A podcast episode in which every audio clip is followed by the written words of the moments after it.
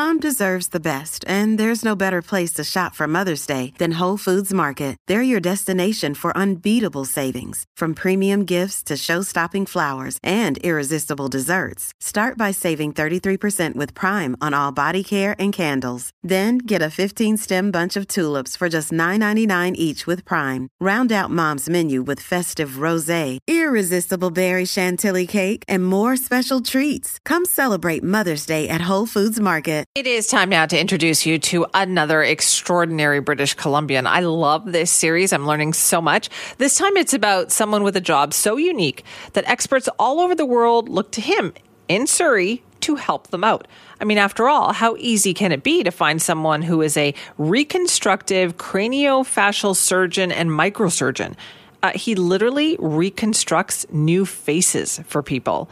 Came from Sloan Kettering and Harvard Medical School. He was courted by facilities all over the world, but he's made his home right here. And we want to know why and find out all about his work. So Dr. Imran Ratanshi is with us now, a reconstructive microsurgeon, craniofacial reconstruction surgeon at Surrey Memorial Hospital. Thank you so much for being with us this morning. Good morning. It's great to be with you. Can you tell us about your work? Like, what do you do exactly? Yeah, so aside from uh, general uh, plastic surgery and reconstructive services, um, my subspecialty interest is in, in reconstructive microsurgery. Uh, and what that means is um, often for larger uh, uh, defects, whether they be from cancer or, or trauma or injury, we transplant tissues from one part of the body and, and move them elsewhere. And in doing so, hopefully uh, help uh, um, uh, restore quality of life and function for that individual. And the second hat I wear is as a craniofacial uh, surgeon. And so, for especially a lot of traumatic injuries or sometimes cancers, um, we, we have to reconstruct the face or facial skeleton. So, both of those areas are big parts of my practice. Okay, how many people do this work? Uh, across, if you look at each uh, one, there's there's a small number of us in British Columbia, and I think in terms of people who uh, do microsurgery, I think we're probably less than less than ten, if that, in, in British Columbia. Um, craniofacial surgery wise, I think it's probably a little bit smaller than that, and I think largely that's a function of where where those types of cases come from. Um, worldwide, it, it's a very small community. Uh, when we look at microsurgery, it, it used to be very small, and I think uh, you know it's probably less than a, a couple thousand of us across the planet that do this. Okay, that's pretty impressive. You could have gone anywhere, Dr. Ratanshi, but you, you chose to come home to Surrey and have your practice here. Why is that?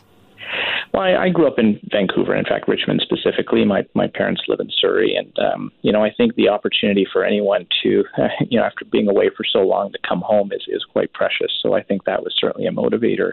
And I think beyond that, you know, to come back and, and provide a, a service to the community that uh, has certainly given me so much uh, adds extra meaning. So that, that those are probably the two big reasons. And what do you think people don't understand? I know there's a lot of concern these days about the state of our healthcare system, but what do you think people don't understand, especially when it comes to treating cancer and, and helping people through that?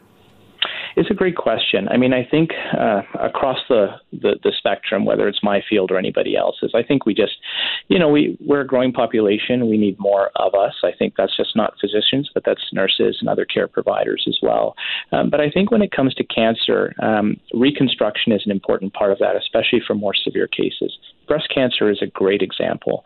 Um, historically, a lot of the reconstruction was restricted maybe just centrally in Vancouver. We just didn't have the plastic surgeons in the community, and certainly as we trained more specialists, we got more specialists in the community, we were able to offer more specialized care.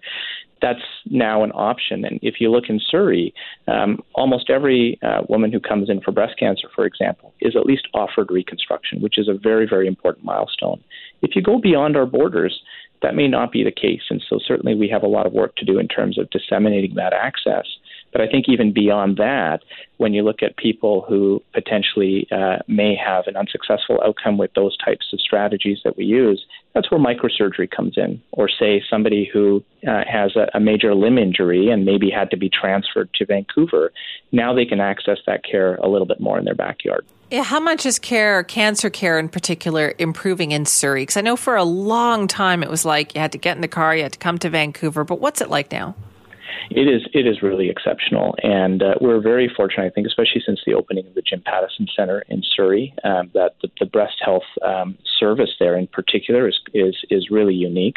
Um, I, I, think that you know, don't quote me on this, but I, I think that between uh, between Jim Pattison and, and St. Paul's, I think they offer the the largest volume of uh, uh, breast cancer care in the province, which is a, an important thing to be able to do, and it's it recognizes the population that's there.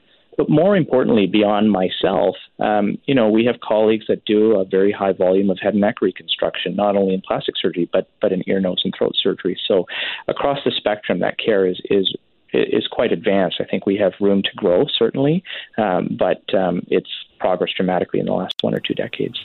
What, what drives you, though? I mean, I'm just looking at all the things that you've worked on, right? Harvard Medical School, Sloan Kettering, all the places that you've worked. But what drives you to do more, go more, be more? I had the good fortune of being mentored by some exceptional people, especially in my plastic surgery training. Um, they're world class surgeons in and of themselves, and, and I think I had the good fortune of probably being in the right place at the right time, where um, you know plastic surgery was really growing in Manitoba of all places, and I think it's one of the hotspots of plastic surgery and reconstruction in Canada. Um, but their enthusiasm for providing these types of services is, is infectious. And when you have good people train you, that infectiousness uh, translates to you. And, um, you know, again, I had the good fortune to train in, in some exceptional places. Um, that motivates you further. And, and, ultimately, you see how care is provided elsewhere around the world. Um, and you want to be able to provide that in your own backyard. And now, did your parents at ever any point say to you, oh, come on, come home? I think I think they didn't have to. It's it's you know I, one of the things that my family looked at is if if we could come home and you know enjoy the good years that we have with our parents. I think any of your listeners would say that time is priceless, and um, that was certainly a big motivator for sure. All right. So, what do you look ahead to? What are the, some of the exciting things that you're working on that you think you know we're going to hear about this in the years ahead?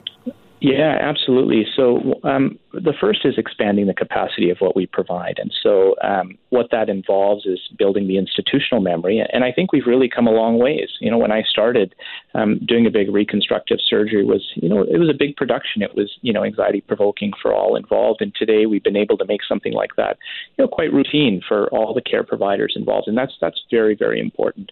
I think beyond that we have other areas that we're looking at uh, in terms of providing more sophisticated reconstruction uh, in limb salvage. Uh, there's a, a, very interesting area in lymphatic reconstruction that certainly we're considering, uh, and we've made some significant progress in terms of infrastructure on thanks to donations to our foundation. Um, we have facial reanimation that we're looking at, and even beyond myself and my colleagues, um, you know, we provide peripheral nerve reconstruction. Um, among other things. So, so the, there's a lot coming through the pipeline, which is really exciting. I'm gonna have to ask you, how do you even find out that this is something that you're good at? You know, like with all the specialties and the things that you do. Did, did yeah. you have a passion for it? Do you think, oh, I'm good at this and I can do this, or did you think I love doing this? You know, I, I think what what called me to probably this subspecialty is is just it, it's one of the most sophisticated things we offer in plastic surgery is what we do in the facial realm, and again, what we do in microvascular reconstruction. And so, I think that had um, you know kind of a general appeal to me. Um, I think beyond that, again, you look to your mentors and say, wow, you know, they, they train you really well, and um, you know they help you work through uh, and develop that technical skill set and knowledge base. And I think then you realize, you know what, I can do this, and um, you know, it, it's sort of a lesson that uh, if you put your mind to anything, you, you can really accomplish good things. And if you have good supports to do that. That's most important. And do you try to do that for up and coming students as well? Oh, absolutely. I mean, I think um, a philosophy that's worked well for me that my mentors gave me, and, and I try to uh, pass on to um, the medical students and residents I train, is if you can make that person um, better than maybe you were at the exact same stage, I think that bodes very well for, for the future of our field. Well, thank you so much for joining us this morning. We appreciate it. And thank you for your work. It's my pleasure. Thanks for having me. That is Dr. Imran Ratanshi, who's a reconstructive microsurgeon and craniofacial reconstruction surgeon at Surrey Memorial Hospital. He is an expert in his very special and unique field of work. And he chose, after Harvard Medical School, Sloan Kettering, you name it, being in demand everywhere, to come home to Surrey and work here because this is where his family was. And he's just one of the extraordinary British Columbians that we have been featuring on our series. And we'll have a few more people to introduce you to next week.